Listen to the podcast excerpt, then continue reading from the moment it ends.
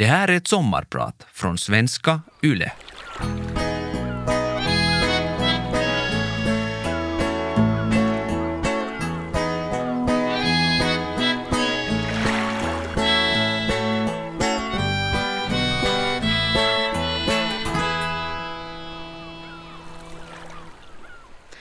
Jag sjunger Helan går med mina lungors fulla kraft, tar i för kung och fosterland. Bredvid mig så står en ljudtekniker och en kameraman och framför mig så sitter ett gäng i porriga latex och spetsunderkläder och äter kräftor. Jag befinner mig i den mest surrealistiska situationen i mitt liv, mitt i en porrfilmsinspelning som åskådare. Filmen ska ha en lokal touch och därför så äter de kräftor. Men knappast någon kan snapsvisor. Förutom jag då, så därför behövs mina röstresurser. För en stund sen så låg två kvinnor ett par meter ifrån mig bara stöna och stånka. Och en man plågades med olika attiraljer på ett sätt som han nog tyckte var smärtsamt men otroligt upphetsande. Olika akter filmades och det tog hela dagen. En vacker dag mitt under semestern då jag valde att vidga mina vyer på det här sättet. Jag jobbar till vardags som sakkunnig i sexuell hälsa men att jobba med sex på ett akademiskt plan är nog väldigt annorlunda än att höra ljuden och känna lukten av sex. Sällan har jag varit lika säker på att kontor och föreläsningssalar är de ställen som jag ska ha som arbetsplats med ett mer teoretiskt innehåll. Uppenbarligen så kan man hamna i oväntade situationer. Den här gången var det via en porrstjärna som jag träffade under betydligt mer sakliga omständigheter i mitt jobb. Tack vare det så finns nu min röst med i en porrfilm skrålandes helan går. Idag kommer jag att dela med mig av mina bästa sextips. Så här får du som lyssnar ett bättre sexliv. Det låter kanske som en rafflande rubrik i en veckotidning men jag hoppas att du får någonting nytt att tänka på i alla fall. Jag heter Sus Såman och jag är din sommarpratare idag.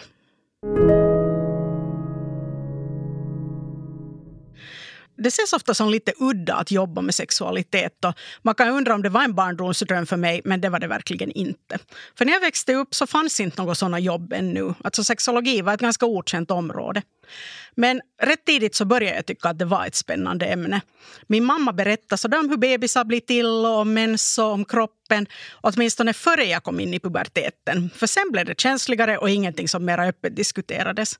Men jag blev i alla fall inspirerad och läste in mig på allt som stod i medias uppslagsverk i bokhyllan där hemma. Fortsatte sen med att låna böcker på Bibban redan på femman i lågstadiet så kommer jag ihåg att jag stod på skolgården så med en ring av klasskompisar omkring mig och upplyste dem om vad erektion betyder och vad ett samlag är för någonting. Det var inte så svårt. Det var ju bara att läsa de där några sidorna i uppslagsverket och sen berätta vidare. Men redan då så märkte jag att andra av någon konstig anledning inte verkar kolla upp det eller egentligen har just någon koll alls på tema. Det var roligt att veta och kunna och där tänker jag egentligen att grunden för mitt arbetsliv lades. På Uni så studerade jag socialpsykologi. Jag skulle ha velat läsa sexologi men det fanns inte några kurser alls om det. Så jag utbildade mig parallellt till sexualrådgivare och sexualterapeut. Och sexologi så kändes genast som hemmaplan för mig. Jag jobbar som sakkunnig i sexuell hälsa på Folkhälsan. I mitt dagliga jobb så föreläser jag ganska mycket och håller kurser i sexologi bland annat för skolpersonal och vårdpersonal på Uni. Jag skriver också en del material och så konsulteras jag när folk i sitt jobb stöter på frågor som de inte riktigt vet hur de ska hantera. En del är också i media. Bland annat så var jag 20 år med i Yle Extrems program Sex och sånt och svarade på ungas frågor om sex i radion. Jag jobbar ganska brett med olika målgrupper. Alltså allt från hur man kan stödja dagisbarns sexuella utveckling till hur kvinnor i klimakteriet eller åldringar kan må bra i sin sexualitet. Då jag började jobba med det här så fanns det inte så mycket kunskap, för att nu inte tala om kollegor, som jag kunde ha lärt mig av. Och därför så vågade jag testa ganska mycket. Det fanns ingen annan som gjorde det på svenska, så om inte jag föreläste med mina begränsade kunskaper så gjorde ingen det. Och då blev folk helt utan kunskap. Senare så har jag fått öva på ett helt annat plan med ett eget barn. Att förklara olika saker med mycket enkla ord. Det var en bra skola när min femåring hade lärt sig att läsa och ivrigt läste rubrikerna på mina jobbpapper och ville få en förklaring till alla ord inte helt lätt att på en sekund försöka komma på ett bra sätt att förklara ord som spiral eller sexuell upphetsning. Men det var bra träning. Jag har alltid haft svårt för omskrivningar och för ett sånt svårt och distanserat språk som då två vuxna älskar med varandra eller penetrativt sex. Då man talar med unga så vill de veta rakt på sak vad man menar. Alltså få konkret information. Och det gäller nu i och för sig människor i alla åldrar. Jag får mycket feedback på att det är så bra att få en modell för hur man på ett konkret sätt kan prata om sex. Alltså vilka ord man kan använda och så.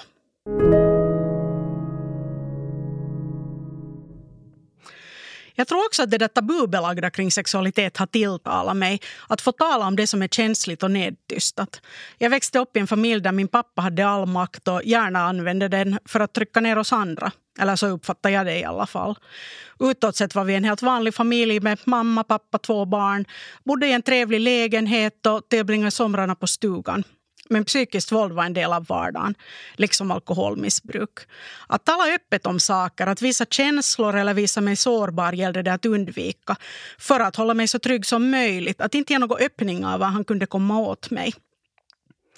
Pappa var som två olika människor hemma och ute bland andra. Jätteaktiv i styrelser och i föreningslivet och uppskattad i många olika offentliga roller. Men fasaden var viktigast av allt. Jag tror inte ens hans närmaste vänner visste någonting. Hemmet var som en krutdurk när han var där. Det gällde liksom att hålla sig undan så gott det gick. Och att avläsa stämningen för att veta att var det tryggt att röra sig omkring hemma eller var det säkrast att stanna i sitt rum. Han var elak och kontrollerande. Och jag kände att han liksom fick en kick av att få oss ur balans. Ändå så hann jag bli vuxen innan jag förstod att det faktiskt var en form av våld som han sysslade med. Länge så tänkte jag att det var mig som det var fel på. Att det jag sa eller gjorde framkallade hans raseri. Som barn går det inte att förstå att en förälder faktiskt kan vilja en illa. I och för sig inte som vuxen heller och allra minst sen jag själv fick barn. Det har varit svårt att förklara för andra att hur psykiskt våld ser ut. Att bli tagen på allvar. För enskilda situationer kanske inte låter så farliga. Men när det där elaka genomsyrar hela relationen, då är det annat. När jag som barn hade ägnat timtal åt att rita ett fint födelsedagskort åt honom så kastade han en snabb blick på det och rev det sen i små bitar framför mina ögon och kastade bort det var nedlåtande och elak och berättade hur omogen och klumpig jag var krävde att vi samlade sommarens första smultron åt honom medan han satt inne och väntade. Han hade själv skräddarsydda kostymer medan vi ofta köpte begagnade kläder. Skröt om kvinnohistorier för oss barn, absurt nog. Han kunde kasta ut en hemifrån för någon struntsak. Till exempel fick han reseriutbrott ifall någon satt på hans plats i soffan. Trots att han inte slog oss så drömde jag hemska mardrömmar om att han dödade någon i familjen. Så den där rädslan var så stark. Och jag var inte ensam om den rädslan heller i dagsljus. Så hotfull kändes vardagen. Och det har förstås satt sina spår. Länge satt jag andras behov framför mina egna och kände på något sätt inte liksom att jag har rätt att prioritera mig själv. Och det påverkade mina relationer och gjorde att jag mådde dåligt. Det krävde mycket arbete att ta mig ut ur det. Men tack och lov så har jag en underbar mamma som skyddade oss så gott det gick och gav oss kärlek i parti och minut. Liksom en mormor som var en alltigenom varm och sund människa och som vi var mycket tillsammans med. Det räddade en hel del. Idag så lever inte min pappa mera. Vi har pratat mycket i familjen om hur det var det jobbiga hemma med tystnadskulturen och att man inte fick prata om det svåra så kändes tidigt alldeles fel. Jag ville inte fortsätta en tystnad kring sånt som är känsligt eller tungt. Jag vet ju hur jobbigt allt blir då. Och har lärt mig hur mycket lättare det känns då man faktiskt luftar skeletten i garderoben. När man kan dela sina känslor och upplevelser med andra, få stöd och höra andra berätta om det svåra i sina liv igen. Jag har snarast utvecklat en allergi mot att dölja svåra saker och känslor och att sopa problem under mattan för det lämnar bara människor ensamma och olyckliga.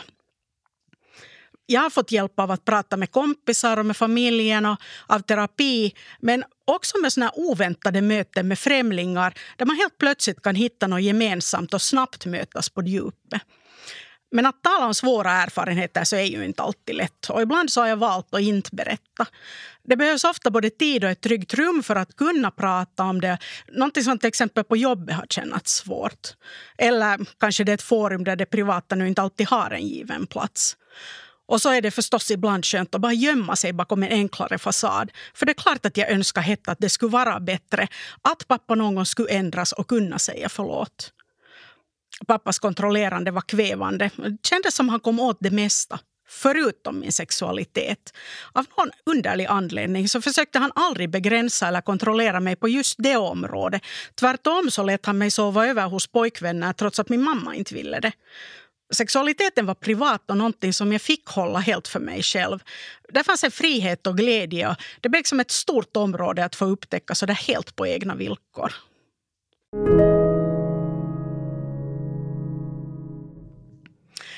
Jag är 27 år gammal och står framför en grupp med män i pensionsåldern. De ställer medvetet svåra frågor och ifrågasätter min kunskap. Jag svettas och är nervös. Försöker ge ett proffsigt intryck men känner mig liten. Jag är nybliven sexualterapeut och föreläser för första gången om sexualitet för en grupp med seniorer ångrar mig och tänker att jag nog inte är tillräckligt vuxen för att jobba med annat än barn. Varför måste de grilla mig? För jag känner ju att det är just det vad de gör. Jag svarar efter bästa förmåga både på frågor om egen bakgrund och om olika forskningsresultat och försöker mest härda ut. Men sen plötsligt, efter kanske 15 evighetslånga minuter av ifrågasättande, så blir det helt tyst. Och sen berättar en av männen om sina erektionsproblem frågar om man kan göra någonting åt det. Och en annan berättar om hur svårt det känns när frun inte mera vill ha sex. En tredje delar med sig av hur sexlivet kan se ut efter prostatacancer som har påverkat potensen. Det var nog den jobbigaste början på en föreläsning som jag har haft. Men en av de finaste föreläsningarna så där sammantaget. Alltså så öppenhjärtliga diskussioner, ett verkligt förtroende. Testande behövdes tydligen för att männen skulle se om jag fyllde måttet. Var det tillräckligt tryggt att prata med ett så känsligt ämne med mig? Vi är alla sexuella varelser hela livet igenom. Från det att vi föds till dess att vi dör.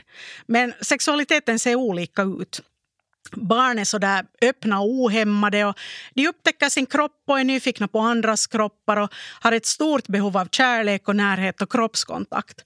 Som tonåring är sexualiteten igen mera skör och testande. Man söker sin roll och funderar kanske på vad sex riktigt är. Som vuxen handlar det ofta om relationer och sex. Får jag det vad jag vill ha? Kan vi ha en bra vardag och ett fungerande sexliv tillsammans? Men också som vuxen så är man nog sårbar i sin sexualitet. Jag tänker att det är lite som en innersta mjuk kärna i oss. Som äldre behöver man anpassa sig till att kroppen kanske inte alltid vill samarbeta. Kanske till att sexlivet med någon annan tar slut, om ens partner dör eller om man har skilt sig. Men sex på egen hand eller med någon annan så hör nog oftast till också fast man blir gammal. Man kan behöva hjälp med sköra slemhinnor i underlivet eller med sviktande stånd och med olika krämpor. Och man kanske behöver ha sex på något annat sätt än förr. Men sällan behöver man ge upp sitt sexliv om man inte vill. Men om vi tänker på sexualiteten så här livet igenom så är det bra att fundera vad barn behöver för att kunna ha sunda relationer och må bra i sin sexualitet både när de är små och när de växer upp. Så vill du lägga grunden för en sund sexualitet hos dina barn så får du gärna börja tala om ämnet tidigt. Alltså, redan på BB kan du fundera över hur du ska benämna barnets könsorgan. Vill du säga snopp eller snippa eller något annat? Och sen använda ordet med barnet så att det blir alldagliga ord för kroppsdelar istället för att bli något laddat och obekvämt. De första åren så kan man också börja träna kroppslig integritet, alltså det här med beröring och gränser. Till exempel se till att fråga om barnet vill ha en kram eller sitta i famnen och förstås lyssna på svaret. Då lär sig barnet att hens gränser är viktiga och respekteras. Närhet och kroppskontakt är ju helt jätteviktigt för barn. Men det ska vara i stunder när barnet själv vill det.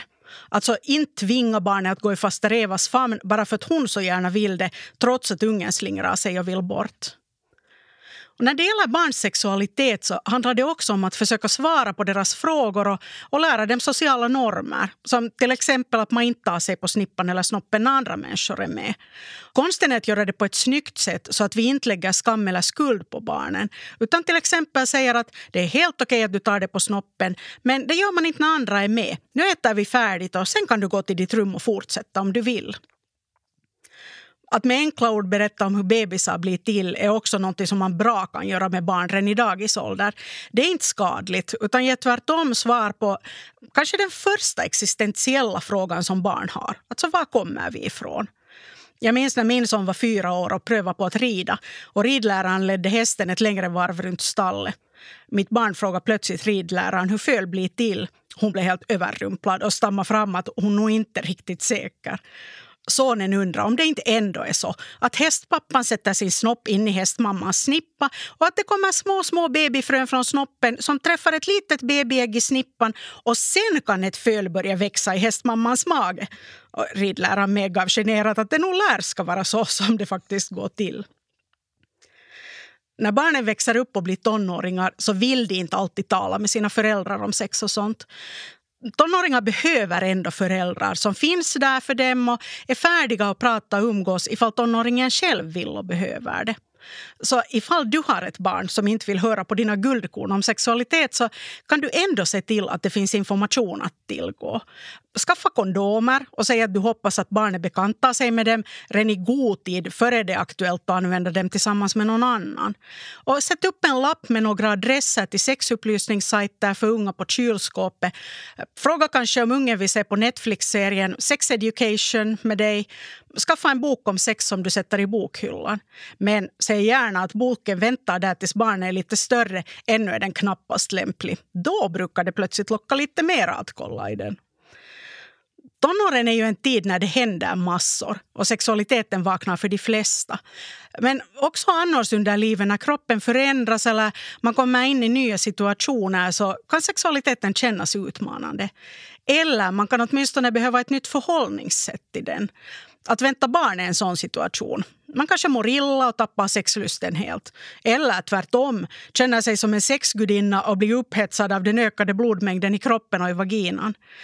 Många är också oroliga för att sex skulle kunna skada babyn i magen men den är nog väldigt bra skyddad där inne, så sex går normalt utmärkt bra att ha.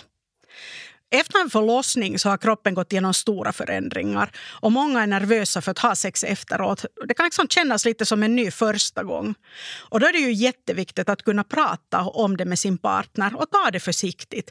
Kanske testa på någon annan ställning eller andra former av sex om det inte känns bra.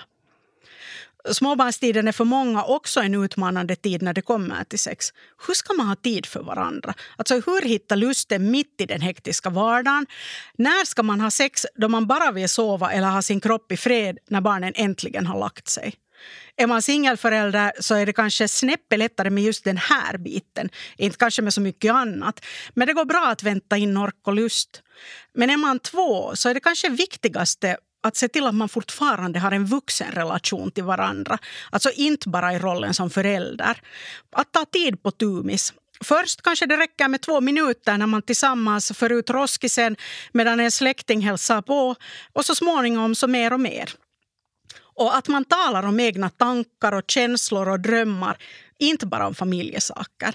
Och gör det varje dag en liten stund och hålla någon sån här närhet levande. Alltså typ ge en hejdåpuss eller en smekning när man går förbi ett kök eller ligga sked och se på Netflix. Sexet kanske blir mera sällan. Kanske blir så där snabba stulna stunder medan barnen ser på tv eller precis innan man själv däckar. Men den vanliga svackan under de första intensiva åren så brukar oftast gå om. Jag heter Sus Såman och jag är din sommarpratare idag.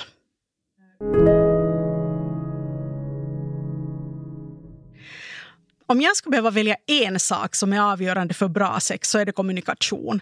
Alltså definitivt inte en stor penis eller någon viss ställning eller sexteknik som en del kanske tror. Kommunicera så kan man göra på många olika sätt. Till exempel genom kroppsspråk och ljud. Men ofta tänker jag att det skulle vara bra att också använda ord och prata med varandra. I tillfälliga relationer så är det viktigaste att kolla upp att den andra faktiskt vill ha sex. Och också den sortens sex som man själv vill ha. Och då måste man ju förstås fråga om man är det minsta osäker. För utan samtycke så blir det fråga om ett övergrepp. Förstås är samtycke lika viktigt i fasta relationer men om man nu har en lång relation där man har respekt för varandra så lär man sig ofta att läsa av signaler och behöver inte lika ofta kolla upp det här med ord. Men i ett fast förhållande så kan man igen lätt glömma att stämma av hur det riktigt känns och kanske inte ens tänka på att testa något nytt eller tala om hur sexet känns i nya situationer. Så när någonting ändras så är det extra viktigt att kunna prata om det med sin partner eller partner som man har flera. Men också om det mesta skulle fortsätta som vanligt så tänker jag nog att man behöver diskutera sitt sexliv då och då. Är vi nöjda ännu eller borde vi testa något annat? För också om sexet funkar så kan man ju tappa inspirationen om man gör precis på samma sätt i årtionde efter årtionde. Och lite samma sak är det om man mest eller kanske bara har sex med sig själv. Många har som ganska unga hittat ett sätt att masturbera på som känns bra och fortsätter på samma sätt. Är man singel, frivilligt eller ofrivilligt så behöver det ju förstås inte betyda att man lever utan sex. Liksom det att man har en partner inte behöver betyda att man har ett sexliv tillsammans. Men har man sex på egen hand så kan man ju förstås ha ett varierat sexliv i alla fall med sig själv eller ha tillfälliga partners. En del tycker att det är lätt att prata om sex men för de flesta känns det nog mer eller mindre obekvämt. Det är ju ett intimt och privat ämne som många vill hålla för sig själva och så har få av oss fått en modell för hur man riktigt ska prata om det. Men ändå tänker jag att det skulle löna sig att öva och lära sig att prata om den här saken. Det finns så mycket att vinna på det både när det gäller njutning och större närhet och trygghet i en relation. Om man är ovan så är det ett bra sätt att börja på att tala utanför sängen. Då blir det ofta lite mindre laddat eller uppfattas mindre sannolikt som kritik om det är så att man skulle vilja ändra på något. Så inled ett samtal medan ni kör bil eller plockar svamp till exempel. Då kan det kännas enklare när blicken kan riktas någon annanstans. Så får man ta små steg åt gången. För de goda nyheterna är att övning ger färdighet.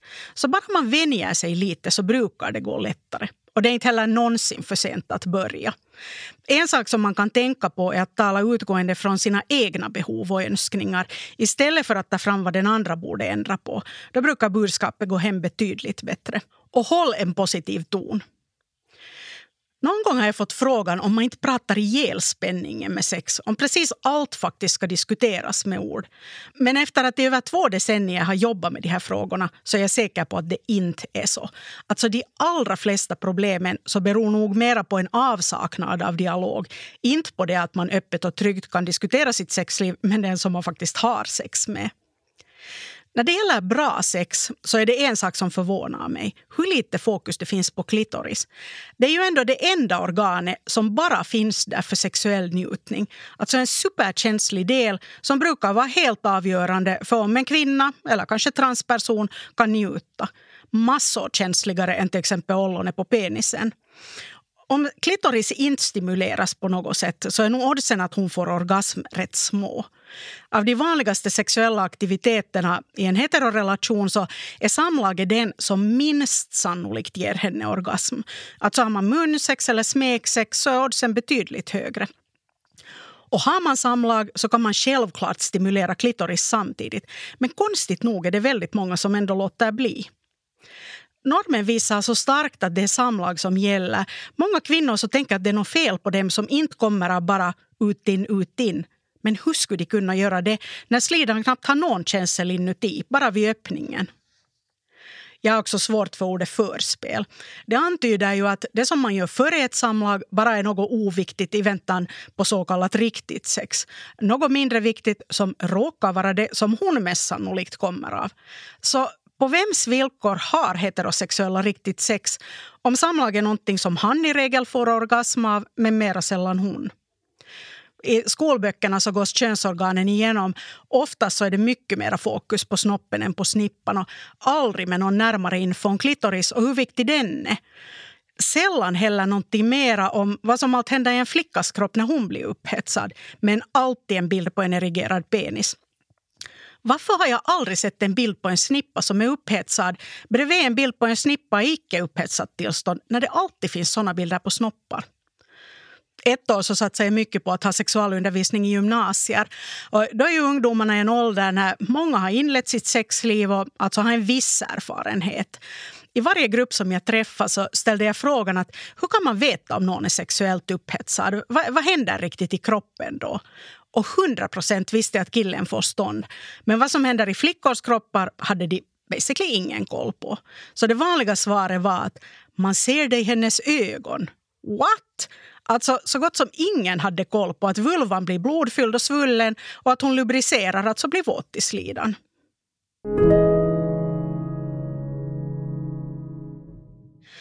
Jag brukar beskriva två olika modeller för hur man kan se på sex. Jag kallar den för trappmodellen och dammodellen. Och trappmodellen är den här klart vanligaste i vårt samhälle och en modell som jag tycker är knepig. Alltså, om du föreställer dig en trappa med flera trappsteg som man kan gå upp för men som sen slutar så där abrupt och leder ut i tomma luften. Nu får du tänka dig att den är en symbol för hur sex brukar framställas. Hur man ofta förväntar sig att sex ska gå till är att man tar ett steg uppåt på trappan åt gången. Alltså att man börjar med kramar och kyssar och går sen vidare till att smeka varandra på kläderna och sen under kläderna. Och sen går man vidare till munsex, eller åtminstone om man hör till en yngre generation, då har de flesta munsex. Så är man nästan högst uppe på trappan och där kommer man till samlaget. Sista trappsteget är hans orgasm. När han har kommit tar sexet i regel slut. Därefter händer ingenting och trappan mynnar ut i intet. Har hon tur så lyckas hon få orgasm innan det och annars är det nu bara slut på hennes njutning efter att han kom. Jag tycker att trappmodellen är beklaglig på många sätt. Alltså mycket heteronormativ. Begränsande nog är det ju heterosexuellt och framförallt samlag som man talar mest om när det gäller sex. Så är den mycket sårbar och understöder inte sex på egna villkor. Och ensidig. Det finns liksom en modell som alla förväntas pressa sig in i helt oberoende om det funkar för dem eller allt känns bra. Har du till exempel en kille med känslig utlösning så kanske det går för honom redan när hon tar av sig bhn. Gud så pinsamt. Då kommer ju orgasmen redan från början och hela sexet kan komma av sig. Eller hon kanske har torra slemhinnor och det gör ont och funkar inte med samlag. Hjälp, då kan man ju inte ha så kallat riktigt sex och det blir jättebesvärligt. Alltså det finns en massa situationer när trappmodellen blir krånglig. Men också i de fall som man har sex enligt den och allt känns bra så tycker jag inte om den. För den erbjuder bara en och samma modell för hur sex förväntas gå till. Och människor har i verkliga livet tusen olika saker de gillar och kunde upptäcka som går utanför det. Jag skulle betydligt hellre se att vi föreställer oss sex som i dammodellen. Så föreställ dig en liten damm där det simmar omkring massor av olika fiskar. Och fiskarna symboliserar alla de tusen olika sexuella aktiviteter som finns. Där står du vid dammen och kan fiska upp en grej eller kanske 40 olika. Helt beroende på hur du känner dig i en viss situation. Kanske det blir kramar och erotisk massage en gång. Kanske följande gång att läsa en sexnovell, ha rollspel, en bindel, sexleksaker och onani. Då kan sex bli helt på egna villkor och vara skönare för den ena, båda eller alla som är med om det. Tänker vi oss i den här modellen situationen med killen som fick utlösning redan när hon tog av sig bhn. Jättebra. Då inleddes allt med en orgasm. Och sen kan man fortsätta med vad som helst som känns kul. Bara att välja och vraka. Och kvinnan med torra slemhinnor där samlag inte funkar. Nå, inga problem. De kan ju ha smeksex eller munsex, analsex, bondage, onanera tillsammans eller dela fantasier eller vad som helst annat som känns bra. I den modellen finns en helt annan frihet och den funkar för alla. Singel, samkönade, trans, funktionsvariation och så vidare.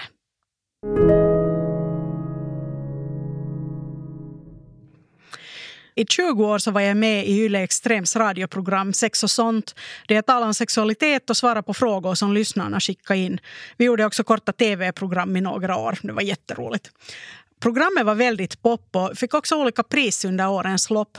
Jättemånga har lyssnat på det. Alltså jag undrar om man nästan kan säga att de flesta finlandssvenskar i en eller två generationer var bekanta med det en stor skillnad mot den finska delen av Finland där det inte alls har funnits något enhetligt utbud om sexualitet för unga.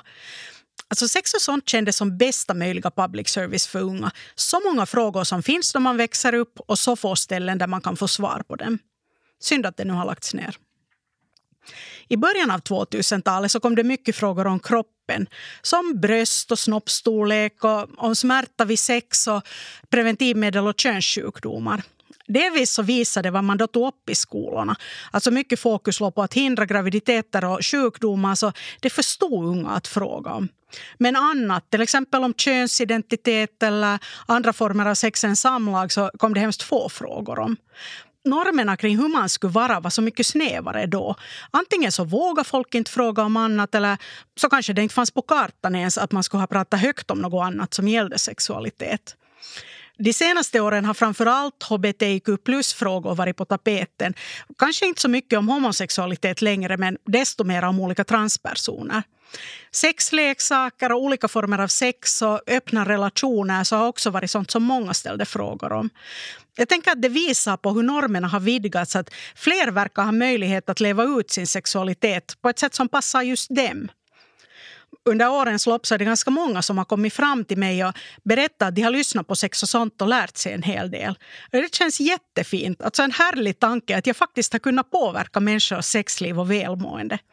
Fast en del så berättar mer om hur deras tonåringar har lärt sig en del men att de själva nog har koll.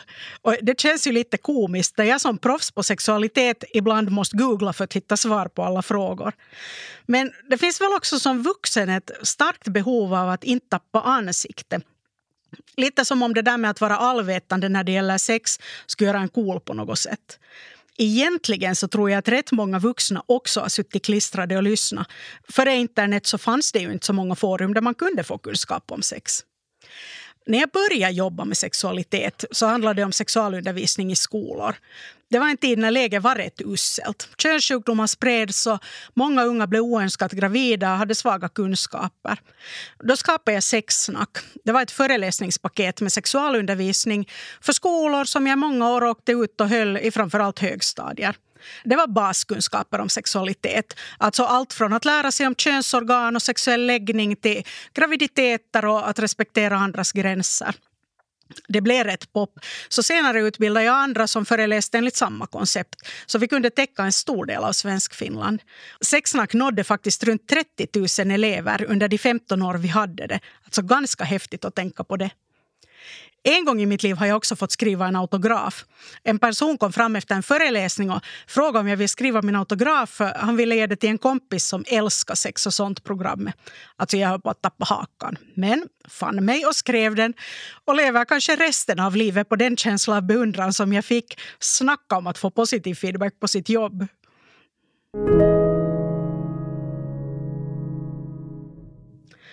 Folk säger ofta att jag är modig som talar om sexualitet, men jag har aldrig känt mig modig. Det känns liksom bara viktigt att prata om det. För andra kanske det är på något sätt hajpat eller snudd på sensationellt att jobba med frågor kring sex. Men för mig är det nog ett roligt jobb, men högst vanligt. Alltså mycket i mitt arbete går tvärtom ut på att ta ner ämnet i en vardaglig och tillgänglig nivå. I mitt jobb så är jag jättenoga med gränsen för det privata. Jag berättar egentligen ingenting om min egen sexualitet. Att jobba med sexualitet är en helt annan sak än min egen sexualitet. Den hör till mitt privatliv och angår ingen annan så tänker jag att det inte heller skulle vara bra att berätta typ vad jag gillar eller brukar göra. För att det på något sätt kunde uppfattas som en modell eller mera rätt bara för att jag har rollen som sakkunnig på området. Och inte ses som en preferens bland tusen andra. För det är ju olika för alla vad som funkar bäst.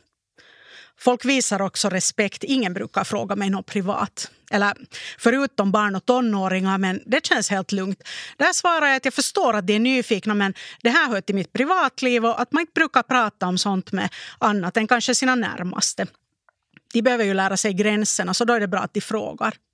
Vuxna är ofta nyfikna på mitt jobb och ställer kanske sådär lite ivrigt men försiktigt frågor om det. Sällan kommer det hemskt privata frågor. Eller det kan finnas en privat undran där bakom men samtalet hålls på ett mer allmänt plan. Och bra så, för det är ju inte precis som att jag skulle ge sexualterapi i butiken eller på en fest. Men snacka om sex gör jag gärna, det känns fortfarande roligt. Att vara öppen och rakt på sak och konkret är helt klart min grej i jobbet. Och också någonting som jag får positiv feedback på. Många gånger så har jag blivit varnad för att olika grupper inte klarar av det. Så där typ, med lågstadiebarn får man vara försiktig. De klarar inte av att lyssna om man tar upp sex och annat känsligt. Eller, nu är de här ju rätt gamla så de kommer nog inte att säga något alls. Sexualitet är så tabubelagt bland äldre människor. Ändå har alla grupper både vågat lyssna på mitt direkta prat och de flesta har dessutom vågat ställa frågor och dela med sig av olika saker på ett helt jättefint sätt. Många vill tala om sexualitet, bara de ges en öppning och möjlighet till det. Någon finns det säkert som tycker att jag är alltför rakt på sak men jag tycker att det behövs. Att det kanske är det enda sättet att få bort skammen och det tabubelagda kring sexualitet en grej var inte helt lätt då jag började jobba med sexologi. Jag minns när jag första gången skulle hålla sexualundervisning i ett högstadium och en tid före så insåg jag att jag är ju en helt usel rollmodell. För jag har inte något ord för kvinnans könsorgan som jag är bekväm med att säga. I min barndomsfamilj så talar vi om där nere eller mellan benen. Men det gick ju inte att använda sådana där icke-ord som sexupplysare. Så jag gjorde en gallup bland mina kompisar och frågade vad de använde för ord de flesta sa liksom ja, ingenting. Men en kompis sa så där frimodigt, ja, jag säger musen, ja. Och det lät ju rätt tjohejsan så det beslöt jag att skulle bli mitt ord. Men det var inte så lätt. Kvällen innan jag skulle föreläsa så stod jag framför badrumsspegeln och öva och öva. Mus, mus, mus. Till slut kunde jag titta mig själv i ögonen i spegeln och se sådär helt övertygande och avslappnad ut när jag sa mus övning är färdighet. Nu använder jag alla möjliga ord och känner mig nog alltid bekväm med dem. Sex kan vara det finaste eller skönaste som finns. en kärlekshandling som ger dig ett barn. Eller så kan det vara lika med övergrepp och ångest jag hoppas att allt flera skulle våga prata både om sex och kanske lite bredare om sexualitet. För pratar man om vad man känner inombords och vad man vill i sängen så brukar det också bli bättre. Och pratar man om det som känns svårt så får man ofta stöd och det känns lättare. Jag önskar att folk skulle våga visa sig sårbara, för det ger oftast mera närhet. Och så önskar jag att alla skulle slippa det där med skam. Skam över kroppen, skam över vem man är eller vem man dras till eller hurdant sex man gillar. Alla är olika i sin sexualitet, men samtidigt så delar vi det att vi alla är sexuella varelser och sårbara i det. Jag heter Sus Åman och jag har varit din sommarpratare idag. Du har lyssnat på Vegas sommarpratare med Sus Åman. Redaktör Thomas Lundin. Vegas sommarpratare görs av Paradmedia för svenska YLE.